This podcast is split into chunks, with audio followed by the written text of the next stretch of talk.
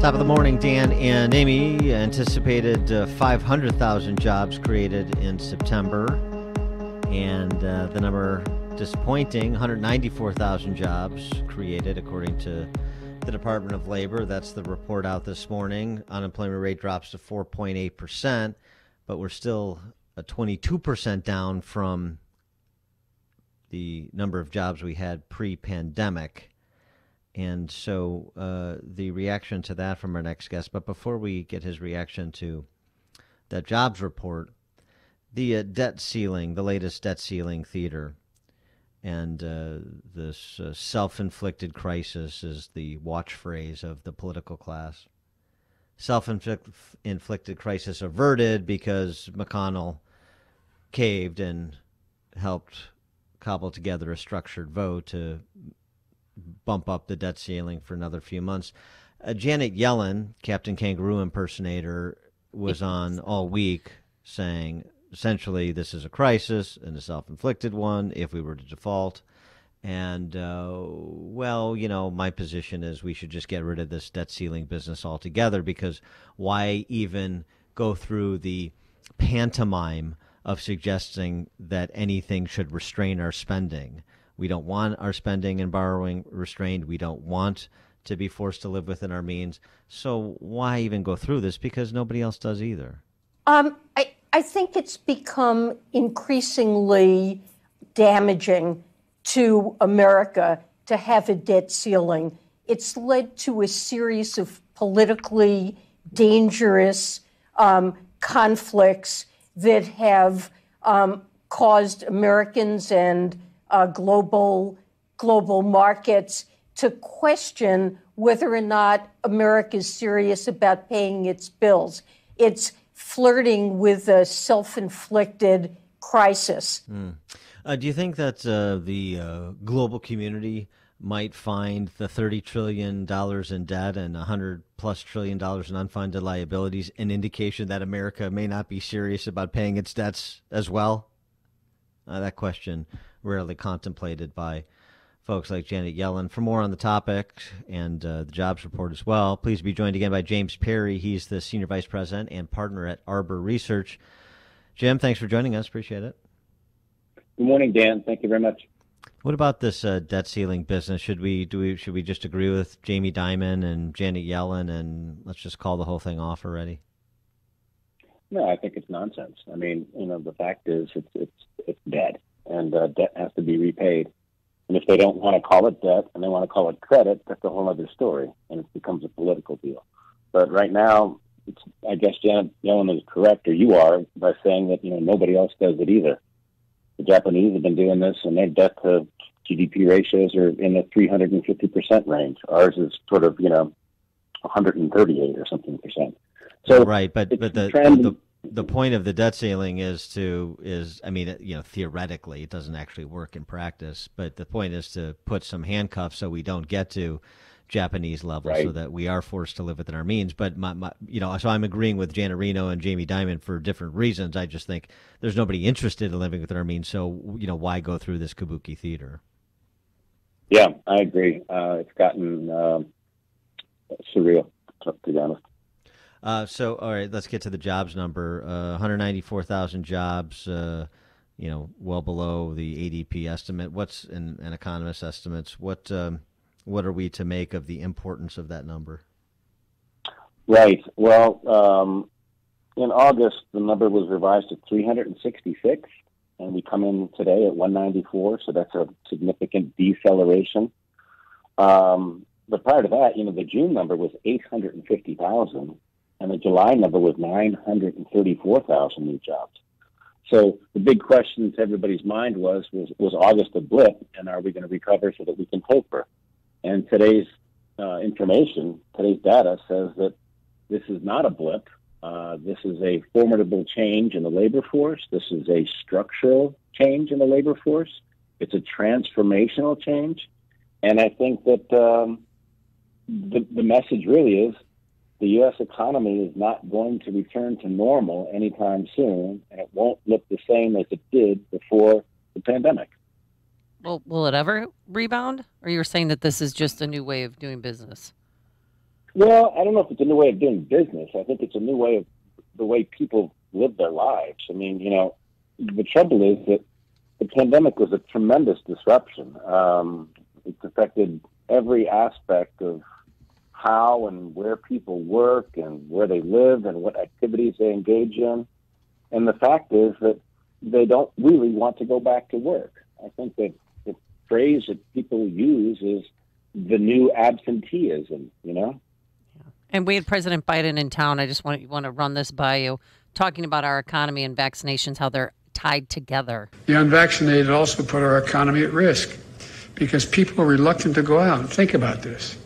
Even in places where there is no restriction on going to restaurants and gyms and movie theaters, people are not going in anywhere near the numbers because they're worried they're going to get sick.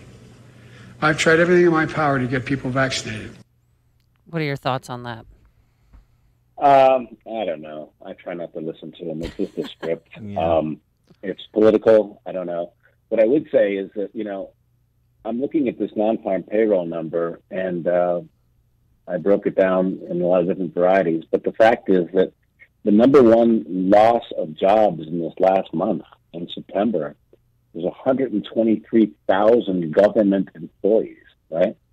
So the government uh, employees, and these are, to be honest with you, they're mainly teachers, right? They do not want to go back to work, and whether they are using the pandemic and uh, as a as a as a fear excuse, as uh, maybe they just don't want to do it. I don't, I don't know what it is, but they're not going to go back to work, and and and and parents really don't want their kids going to school either.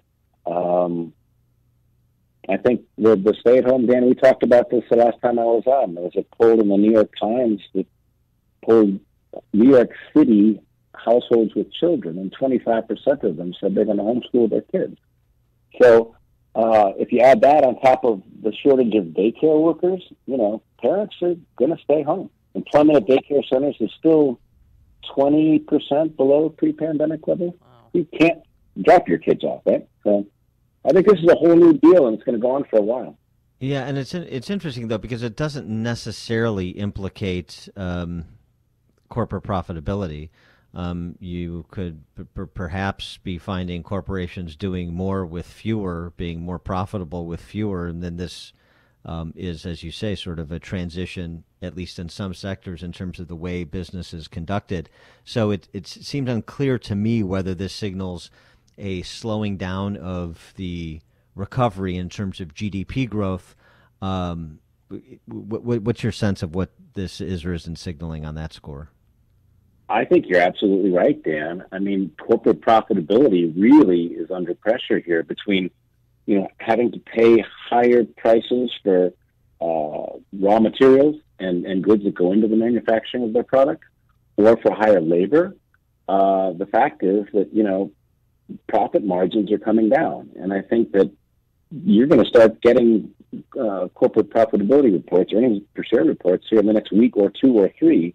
And the big fear is that, you know, margins are being squeezed and companies, especially in services, really can't raise prices without losing market share because you've got these big cap titans out there that can come in and deliver what you're doing for cheaper. Um, because they've got the platforms to do it. So I'm a little bit worried about uh, corporate profitability.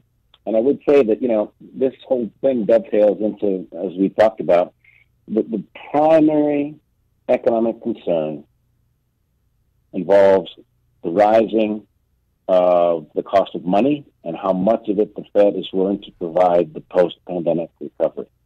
And the fact is, we just don't know how strong the recovery is right now. We had a huge hit in 2020, huge recovery in 2021, and now it looks like economic activity is going to be shorter, smaller, weaker than where we were pre-pandemic. And I'm talking about five to 10 million jobs short with an output gap in GDP of at least one or two percent. Well, and then and then against that backdrop, if that's what comes to pass and that's sustained, you have both the Fed and the European Central Bank moving in the direction of tapering, uh, you know, getting out of the the business of um, of essentially propping up the markets. So so then are we looking at like a Q1 Q2 that uh, could raise the specter of the the Carterism stagflation? That's a good question. Timing's really tricky. I will say this: my biggest problem is that I don't embrace the narrative that the Fed can begin to taper when the economy is slowing. And the Fed's forecast for GDP and inflation by Q1 next year is substantially lower than it is now. GDP, they're talking about two and a half or three percent, and inflation, they're talking about two percent in six to nine months. So, how do you raise rates when they know that the economy is going to slow down? I think Powell was kind of nudged into talking about transitory versus permanent price increases, especially with this energy crisis that's going on in China and Europe. But I'm not sure he really believes it. Every trader on the planet recognizes that prices are going up. Every trader. But investors are looking past all of this stuff and saying, you know, things like used car prices, are they really going to go up 50% again next year? You know, I don't think so. Are semiconductor prices really going to go up 30% or 40% again next year? I don't think so. So investors look at things differently than traders, and all the trader talk on, you hear on TV is what makes the news. But investors are looking past this and thinking that things are going to slow down a little bit. So, well, uh, so view.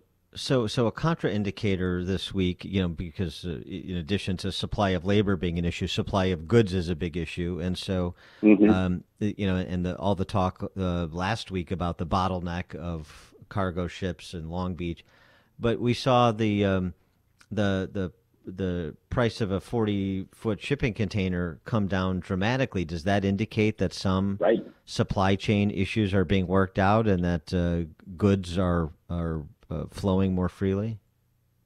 I think so. I mean, you know, the biggest problem, I would say, the weakest link in the supply chain is humans, right? I mean, there's this thing called the bullwhip effect, and what that means basically is, you know, somebody puts in one large order unexpectedly, and he sets off a wave of panic buying and, and inventory building. And the effects multiply along the supply chain uh, all the way back to the factory. And uh, that has happened. And, you know, container ships cost 1500 bucks to rent, you know, two years ago, and they went up to 15000 And all of a sudden, that 15000 number is down to eight, right?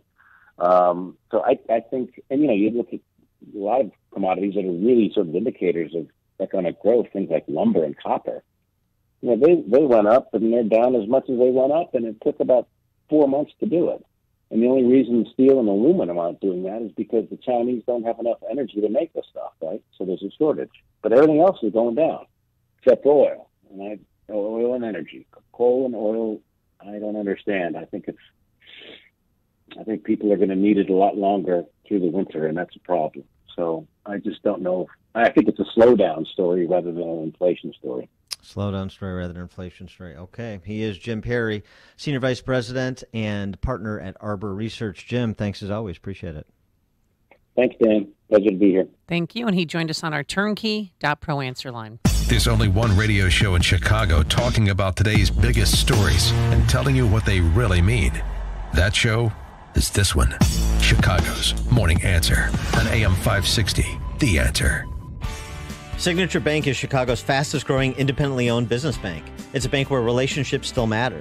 Signature Bank knows your name and your story. I'm Dan Proft, and I know this because Signature Bank is my business bank. Hi, I'm Rick Blabolil, second generation owner and CEO of Marketing Innovators and a customer of Signature Bank. Our family run company was founded on the belief that connecting to people on a human level is the best way to build a great business. And when we were looking for a new bank, we didn't have to look far. We shared an office building with Signature Bank in Rosemont and quickly saw that they were truly locally owned and operated. That's why we partnered with Signature. And that relationship makes every business decision better and every communication clearer. Marketing Innovators looks forward to a long lasting relationship with Signature Bank. Signature Bank is looking for their next success story. To learn more about turning your business vision into reality, visit signaturebank.bank. Signature Bank, helping local businesses succeed. Member FDIC, Equal Housing Lender. All right, the founder and creator of My Pillow, Michael Lindell, has a passion to help everyone get the best sleep of their life, and he didn't stop by simply creating the best pillow. He created the Giza Dream bed sheets. They look and feel great, which means an even